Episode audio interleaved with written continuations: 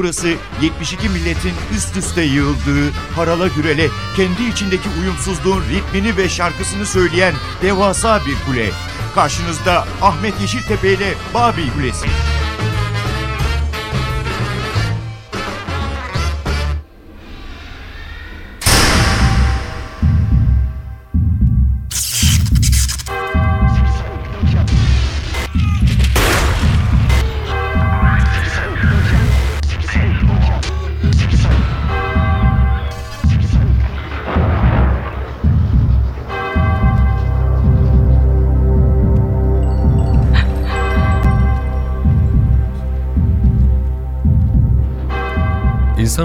Tarih boyunca her defasında mağlup olduğu karşıtları arasında en güçlü, en yıkılmaz olanı hangisi? Ya da insanın megalomanisine en ağır darbeyi vuran güç hangisi? Şöyle diyor Sigmund Shlomo Freud. İnsanoğlu, bilimin estirdiği iki önemli fırtınaya boyun eğmek zorunda kaldı. Bunlardan ilki, insanın evrenin merkezi değil, aksine evrenin ve onun merkezindeki kozmik sistemin ortasında küçücük bir toz zerreciği olduğunu öğrendiği andı. İkinci fırtına ise insanların hayvanlar alemiyle akrabalığının bulgulanması ve buradan hareketle hayvansal doğasının yok edilemeyeceğini anlaması sonucu yaşandı.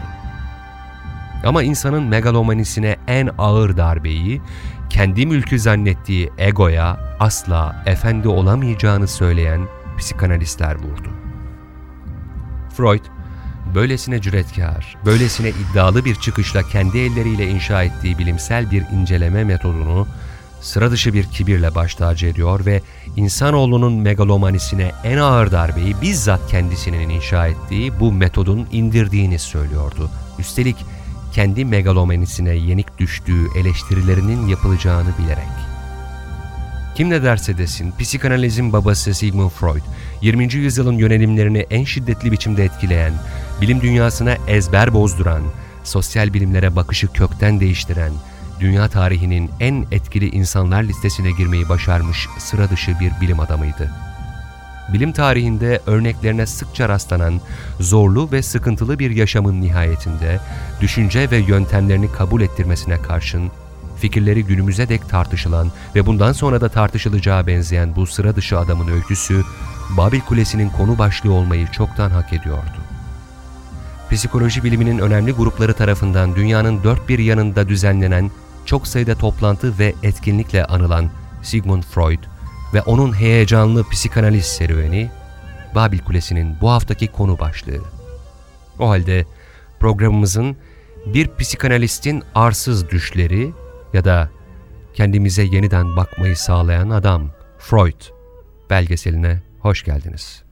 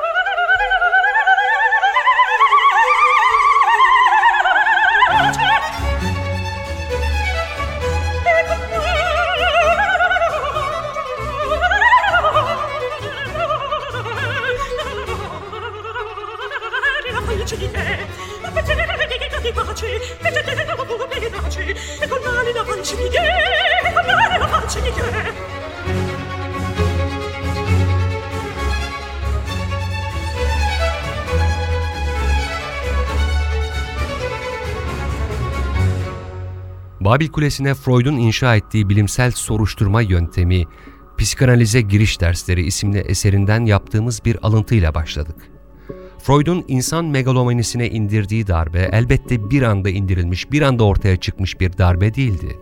Freud bu yolda bilim tarihinde örneklerine sıkça rastlanan zorlu ve sıkıntılı bir dönem geçirmiş, parasızlıktan evliliğini ertelemiş, meslektaşlarının ağır eleştiri ve hatta hakaretlerine maruz kalmış, başta Naziler olmak üzere tüm faşist ve baskıcı siyasi görüşler tarafından zapturapt altına alınmak istenmiş. En kötüsü ortaya attığı fikirler popülerleştikçe bilimsellikle inşa ettiği her şey dejenere edilmiş, sapıklık, sapkınlık hatta delilikle suçlanmış bir bilim adamı. Tüm bunlara karşın Freud, konuşmaya bile korktuğumuz, korkutulduğumuz, el birliğiyle tabu haline getirdiğimiz sayrılıkları hiç tereddüt göstermeden, bilimsel olma ilkesinden asla taviz vermeden ortaya dökmüş, üstüne konuşmuş bir bilim adamı. Freud hala tartışılıyor, hala eleştiriliyor, hala şüphe yaratıyor. O halde 20. yüzyılın yönelimlerini derinlemesine etkileyen bu bilim adamını daha iyi tanımak için biz de önce onun çocukluğuna kadar geri dönelim ve psikanalist bir takvimle fikirlerini hatırlamaya başlayalım.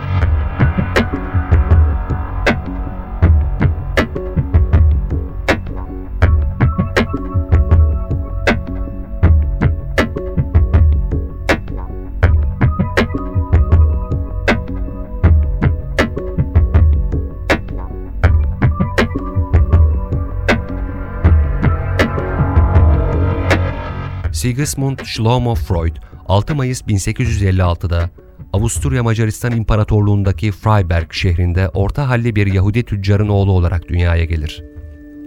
Bugün Çek Cumhuriyeti sınırları içinde kalan Moravya isimli bölgede bulunan Freiberg şehri 1990'da Sovyetlerin yıkılmasıyla birlikte Pribor adını alır. Hatta kentin merkezinde yer alan Stalin Meydanı'nın adı da Freud Meydanı olarak değiştirilir. İşte bu küçük kentte işleri pek yolunda gitmeyen baba Jakob Freud, 1860 yılında ailesini de yanına alıp işlerini Viyana'ya taşır. Böylece 4 yaşında Viyana'ya ayak basan Sigismund Shlomo Freud, ölümünden bir yıl öncesine kadar yani yaklaşık 78 yıl boyunca Viyana'da yaşayacaktır. İlk ve orta öğrenim yıllarında oldukça parlak bir başarı grafiği çizen ve öğrencilik yılları hemen her alanda aldığı yüksek not ve ödüllerle tamamlanan Freud, üniversite eğitimi için tıp fakültesinden yana tercihini kullanır. Shlomo, Viyana Üniversitesi'nin tıp fakültesine ilk başvurusunda kabul edilir. Kayıt sırasında öğrenci işlerine giderek adını değiştirdiğini söyler. Böylece Sigismund Shlomo Freud olan adını Shlomo'yu atıp Sigismund'u da kısaltarak Sigmund Freud şeklinde değiştirir. Freud, fakültenin daha ilk yıllarında botanik ve zoolojiye ilgi duymaya başlar. Bir yandan Darwin'in çalışmalarını okur, diğer yandan doğa bilimleri üzerine yazılan, yayınlanan her bilgiye ulaşmaya çalışır. Üniversitenin 3. yılında mezun olduktan sonra da bir süre yanında çalışmaya devam edeceği mekanikçi fizyolog Ernest Brücke'nin laboratuvarında çalışmaya başlar. Nihayet 1879'da tıp eğitimini tamamlayıp orduya katılan Freud, 1882'de kısa bir süre sonra nişanlanacağı ama parasızlık nedeniyle uzun bir süre evlenemeyeceği Martha Bernays'la tanışır. Aynı yıl Viyana Devlet Hastanesi'nde stajyer olarak çalışmaya başlar.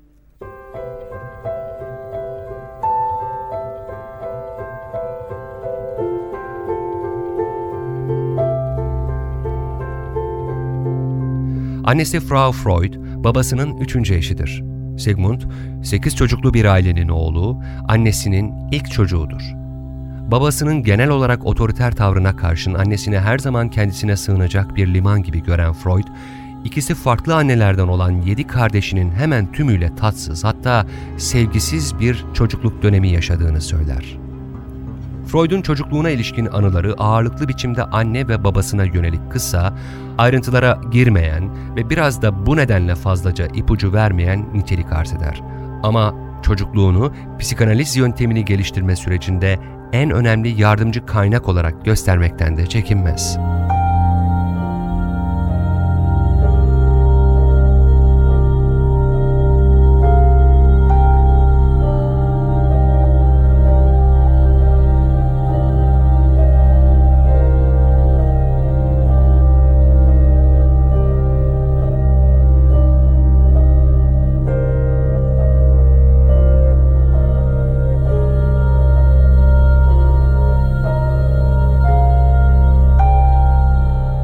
Sigmund Freud 1883 yılında Avrupa'da çok önemli bir beyin anatomisti ve nöropatoloji uzmanlarından biri olan Theodor Meinert'in yönetimindeki psikiyatri kliniğinde asistan olarak çalışmaya başlar. 1885'te ise bu klinikte ilk defa kokainle tanışır. Kokainin bir ilaç olarak psikolojik hastalıkların tedavisinde kullanımını incelemeye başlayan Freud, kendisi ve eşi üzerinde de denediği kokaini 24 yıl süreyle yani 49 yaşına kadar kullanmak zorunda kalır. 30'lu yaşlarında müptela durumuna gelen Freud, uzun süre kokainden kurtulmak için çaba sarf eder. Ancak bu yıllarda kokain yaygın olmamakla birlikte kötü gözle görülen bir madde şeklinde de algılanmamaktadır. Kokainin lokal anestezide, yorgunluğun, hazımsızlığın ve morfin bağımlılığının tedavisinde kullanılabileceğini keşfeden Freud, bu maddenin yıkıcı yan etkilerini de çok geçmeden fark eder. Buna karşın Freud, kokain bağımlılığından ancak 49 yaşında kurtulabilir.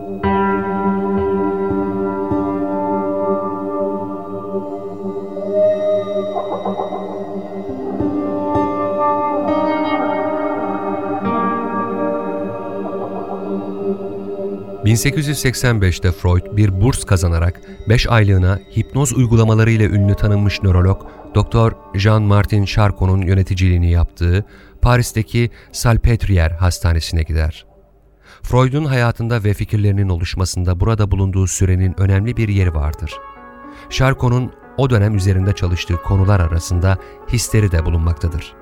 Histerinin eski çağlardan bu yana pek çok tanımı yapılmış ancak Freud'un tıp öğrenimi gördüğü zamana kadar bu konuda pek bir ilerleme kaydedilmemiştir. Histerinin sadece kadınlara has bir hastalık olduğu fikri terk edilmiş olsa da bu genel olarak kadınların doğasında var olan kusurların bir ifadesi olarak görülmektedir. Charcot, histerinin bir nevroz olduğunu, hipnoz durumuyla büyük benzerlik taşıdığını ve sadece kadınlarda görülmediğini belirtmektedir. Bu görüşler Freud'u etkilese de Charcot, histerinin kalıtsal bir bozukluk nedeniyle beyindeki doku yıkımı sonucu ortaya çıktığını düşünürken, Freud, ruhsal etkenler üzerinde durmaya başlar.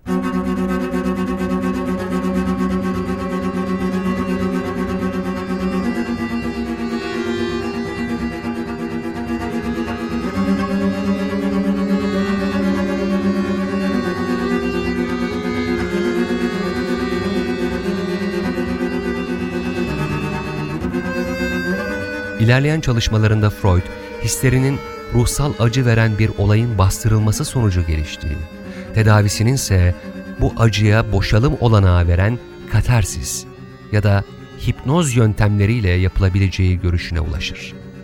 Ancak hipnozun da geçici iyileşmeler yarattığını zamanla görür. İşte bu noktada giderek hastanın bütünüyle gevşeyebileceği ve çağrışım zincirlerini izleyerek düşünce ve anıları arasında dolaşacağı kendisini rahatsız eden konuya ulaşacağı serbest çağrışım yöntemini geliştirir. Freud'un fikirlerinin gelişiminde dostu Joseph Breuer'in hastası Anna O olarak anılan Berta Pappenheim'ın önemli bir yeri vardır. Zengin bir Yahudi ailesinin kızı olan Anna O, Breuer'e baş ağrıları, felçler ve çeşitli görme sorunlarıyla gelir. Daha sonra halüsinasyonlar görmeye başlar ve Almanca konuşma yeteneğini kaybeder. Kısa zamanda bunun tipik bir histeri vakası olmadığı anlaşılır. Brauer, Anna O'nun kendisine rahatsızlıklarından söz ettikçe belirtilerin yok olduğunu gözlemler. Freud, Anna O vakası ile ilgili Brauer'le yaptığı konuşmalar sonucunda hastayı konuşturarak tedavi yöntemini geliştirir. Ancak Freud'la Brauer ilerleyen zamanlarda bu konuda fikir ayrılığına düşeceklerdir. Çünkü Freud bu olayda cinsel ögeler görmektedir.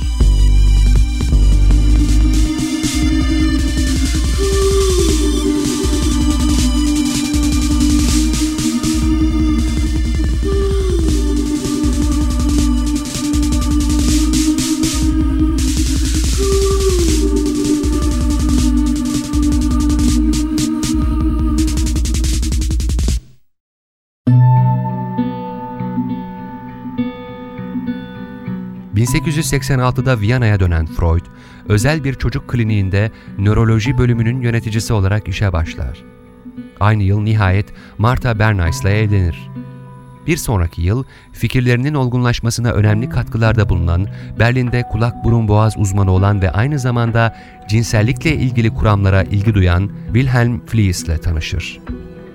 Freud bu dönemde cinselliğin insan yaşamı üzerindeki etkilerini araştırmaya başlamıştır. Bu nedenle eski dostları tarafından eleştirilir, yalnız bırakılır ve bu durum onu Fliess'e daha da yakınlaştırır.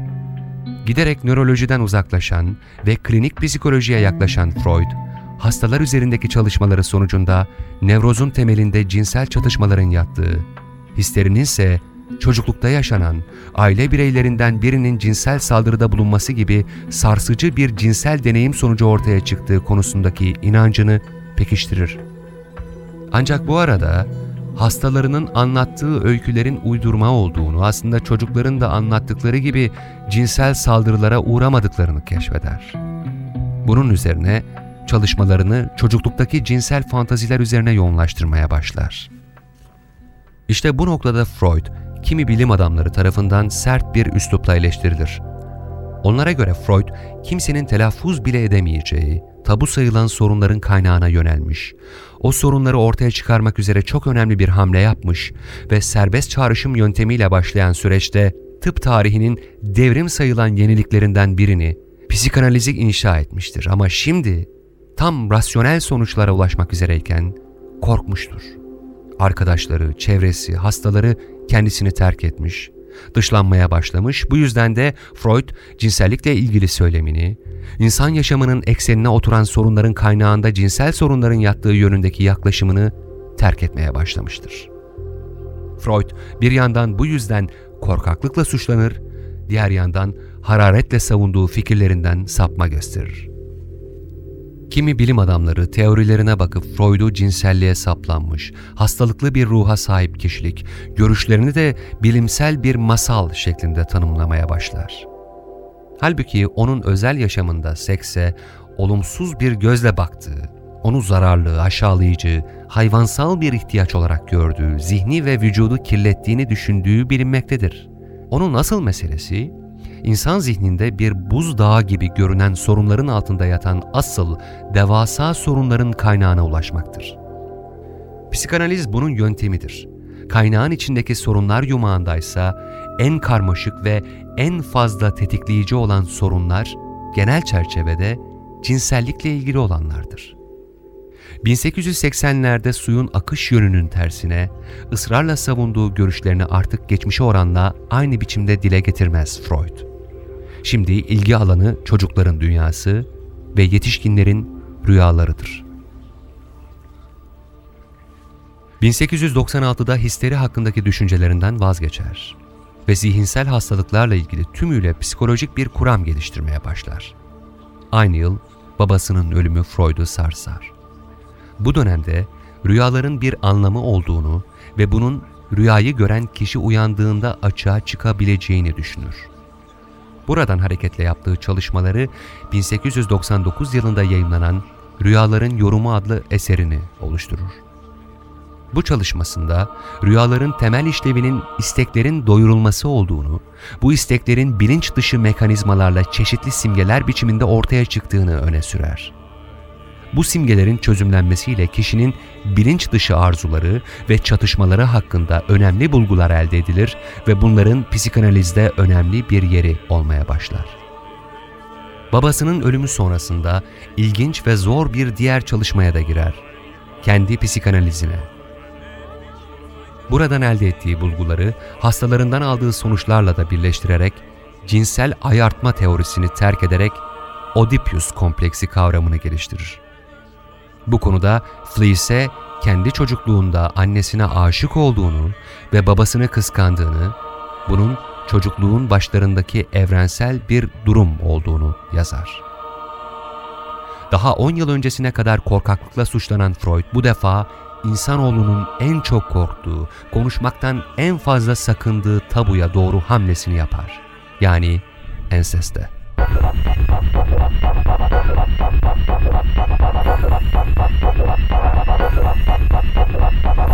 Freud, 1905'te yayımladığı Cinsiyet Üzerine Üç Deneme adlı yapıtında cinsellik ve üremenin ayrı kavramlar olduğunu ele alır ve insandaki cinsel dürtülerin gelişim evrelerini ortaya koyar. 1913 yılında ise psikanalizi antropolojiye uyarladığı ilkel topluluklarda Oedipus karmaşasına ilişkin suçluluk duygusunun bastırılmasının, tüm insan kültürünün, dinlerin ve sanatın kaynağı olduğunu öne sürdüğü Totem ve Tabu adlı eserini yayımlar. Bundan 10 yıl sonra yayımladığı Benlik ve İlkel Benlik adlı yapıtında üç katmandan oluşan bir sisteme dayandırdığı kişilik kuramını tanıtır. Bu üç katman ilkel benlik, id, benlik, ego ve üst benliktir. Yani süperego.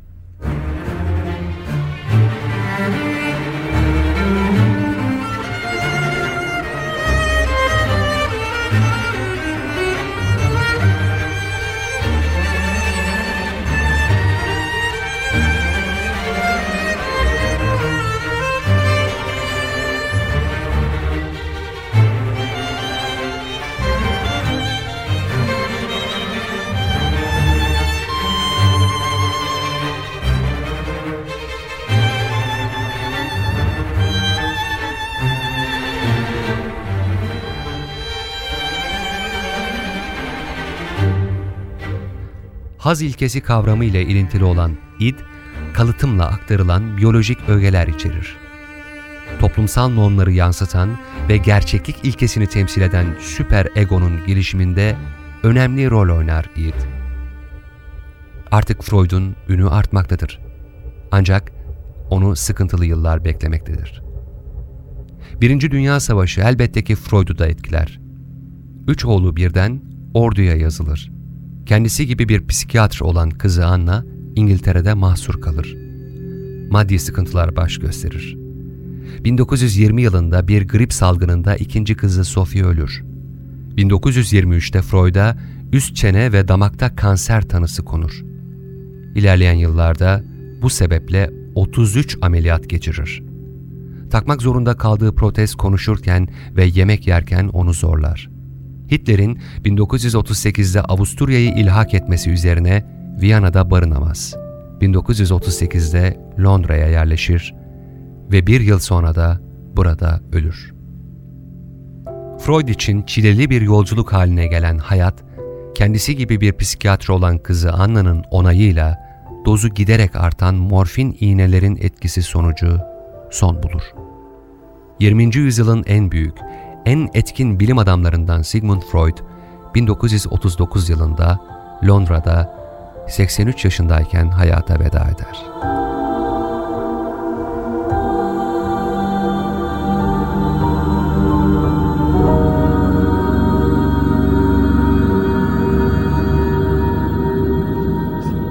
Freud'la ilgili bazı şaşırtıcı detaylar, notlar, anekdotlar aktaralım şimdi de. Sigmund Freud'un sağlığı kariyerinin zirvesindeyken kötüleşmeye başlar. 1923'ten ölümüne dek geçen 16 yılda ağız kanseri için 33 ameliyat da dahil bir sürü acı verici tedaviden geçer. Freud'u bu amansız hastalığın pençesine düşürense günde yaklaşık 20 pro içmesidir. Freud'un prosu öyle meşhur ki bir seminerde fallik objelerden bahsetmesi sonrasında verilen arada bir pro yakar ve çevresindekiler gülüşerek peki bu nedir şimdi yoksa eşcinsellik çağrışımı mı diye Freud'a takılırlar. Freud'un verdiği yanıt bilim tarihinin en çok kullanılan anekdotlarından biri olur. Freud, simgesel çağrışımlara bir anlamda eleştiri olan bu gülüşlere şöyle yanıt verir. Bir pro, bazen sadece bir produr. Sigmund Freud.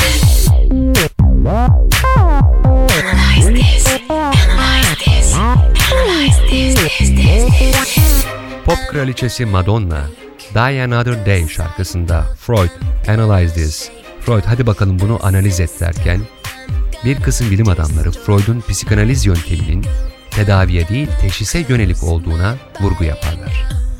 Freud da zaten psikanalizin başlı başına bir tedavi yöntemi olmadığını, bunun röntgen ışığının kemiklere iyi geleceğini sanmak kadar yanlış bir düşünce olduğunu söyler. Ama Freud, hastanın sorunların kaynağına ulaşıp onların farkına vardıkça tedavi sürecinin de kendiliğinden başlamış olduğunu belirtir. Yani bir anlamda psikanaliz teşhisle birlikte tedaviye ulaşmaktır. Kimi psikologlarda bilinçaltı, ego, süperego, id gibi kavramların ölçülemeyeceğini, Freud'un da nevrotik vakalardan edindiği bilgilerle teorilerini ortaya attığını savunurlar. Örneğin Freud'un nevrozu libidoya indirgemesi Alfred Adler tarafından reddedilir ve Adler, kişiliğin oluşumundaki temel faktörün çocuklukta yaşanan aşağılık duygusu olduğunu savunur. Bir başka ifadeyle üstün olma duygusunun çocuklukta ne kadar zarar görüp görmediğiyle kişilik oluşumunu açıklamaya çalışır Adler. Freud, görüşleri hala tartışılsa da tarihin en önemli adamlarına nasip olmuş bir şeye sıfat olma durumuna ulaşmıştır. Türkçe'de bile Freudiyen olma durumu bilimsel literatürde yerini almıştır. Freud'a göre rüyaların hayatımızda büyük bir yeri vardır. Eskilerin sandığı gibi geleceği göstermese de geçmişin bir aynasıdır rüyalar. Çünkü rüya hayaller içinde gerçeğin belirmesinden başka bir şey değildir. İçimizde bir takım istekler vardır. Bunlar dış dünyanın baskısıyla gerçekleşememiş hatta dile bile gelememiştir. İşte baskı altındaki bu istekler rüyada ortaya çıkmak için serbest bir alan bulurlar. Ve yine Freud'a göre insanoğlunun doğuştan getirdiği iki temel ve kuvvetli eğilimi vardır. Cinsellik ve saldırganlık. Bu iki temel eğilim insanoğlunun toplum içinde uyumlu yaşamasını zorlaştırdığından cinsellik ve saldırganlık davranışları ana baba, öğretmen gibi çocuğun sosyalleşmesinde önemli rol oynayan kişilerce çocukluktan itibaren sürekli baskı altında tutulur ve cezalandırılır. Freud'a göre toplum tarafından hoş karşılanmayan cinsiyet ve saldırganlık duyguları bilinçaltına itilir. Çünkü bu tür düşünce ve istekleri sürekli bilinçte tutmak bireyde gerginlik ve rahatsızlık yaratır. Bilinçaltına itilmiş arzuların farkında olamayız ancak onlar bizim davranışımızı etkilemeye devam ederler, kaybolup gitmezler. Şu veya bu biçimde toplumca kabul edilebilen davranış kılıflarına bürünerek kendilerini ifade etmeye başlarlar. O davranış kılıflarını Freud, sanat, politika veya spor gibi alanlar şeklinde tanımlar. İşte Freud'un ağzından bazı dikkat çekici cümleler. İnsanların büyük çoğunluğu özgürlüğü aslında istemez. Çünkü özgürlük sorumluluğu gerektirir ve insanların büyük çoğunluğu sorumluluktan kaçar. Din, toplumsal saplantılarımız, saplantılarımızsa bireysel dinimizdir der. Freud'a göre hayatın tüm hedefi ölümdür. Bir başka önemli not. Freud diyor ki, sevgi, bilgi ve çalışmanın ne vatanı olur, ne gümrük duvarları, ne de üniforması. Ve bir başka önemli not. Bırakın adalet yerini bulsun. İsterse kıyamet kopsun. Adaleti aklın yardımı olmadan kullanmak imkansızdır. Ve bir Freudiyen cümle daha yine Sigmund Freud'dan. Yaşam belirtisinin kökeninde duygulanma vardır. Duygulanmanın da temeli aşktır.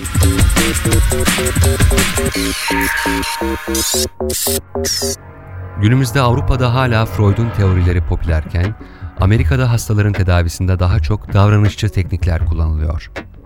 Freud'un psikolojiye en büyük katkısı olan psikanaliz, bu alanda bugün dünyada en yaygın kullanılan teşhis metodu. Kimileri için ayrıca önemli bir tedavi yöntemi. Unutulmamalı ki halefleri Jung ve Adler de Freud'u eleştirseler bile zamanında Freud'la beraber çalışmış ve kendi yaklaşımlarını onun referans noktalarından geliştirmişlerdir. Freud, siz cevaplar bulmaya çalışıyorsunuz, biz ise daha çok soru sormaya niyetindeyiz diyen bilim adamları arasında ön saflarda yer almaktadır.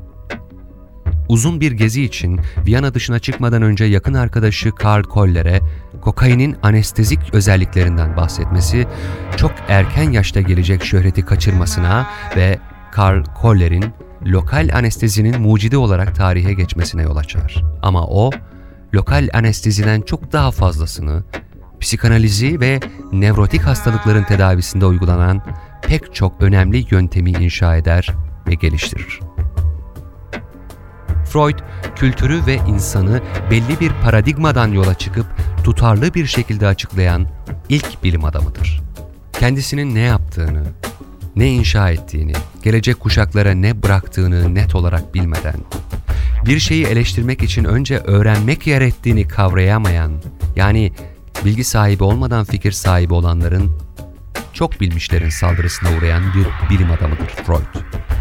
Ama maalesef popüler kültürün her şeyi cinselliğe indirgiyor sloganına takılıp hayatı cinsel organların eksenine doğru yorumlayan adam haline gelivermiştir Freud. Popüler kültür bilgiyi, düşünceyi bozup slogan haline getirince, üstelik bunu insanlara hap olarak da yutturunca Freud da maalesef iki slogan arası bir fallik nesne olarak resmedilmiş. Portresine çıplak bir kadın bedeni yapıştırılıp karikatürize edilmiştir. Ve Sigmund Freud bu portreden çok daha farklı, çok daha önemli ve çok daha onurlu bir çerçevenin içinde insanlığa armağan ettiği bilimsel çalışmalarıyla oturmaya ama sürekli olarak da tartışılmaya devam edecektir. Babil Kulesi şu ana dek anlattıklarıyla bunun nedenlerini açıklamıştır. Babil Kulesi her hafta sonu NTV Radyo'da karşınızda oluyor.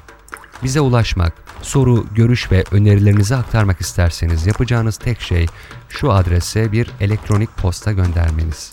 babilkulesi at ntv.com.tr Adresimizi tekrar edelim. babilkulesi at ntv.com.tr Haftaya yeniden aynı saat ve aynı frekansta buluşmak dileğiyle hoşçakalın, müzikle kalın.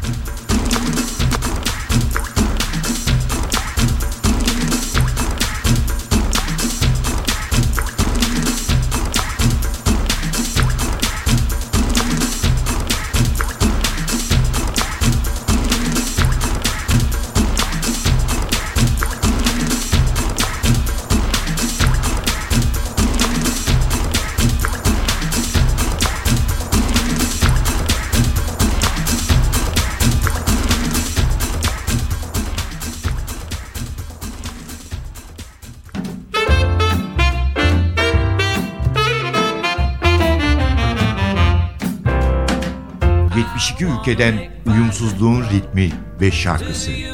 Babil Kulesi. Rengarenk bir ses tayfı. Babil Kulesi.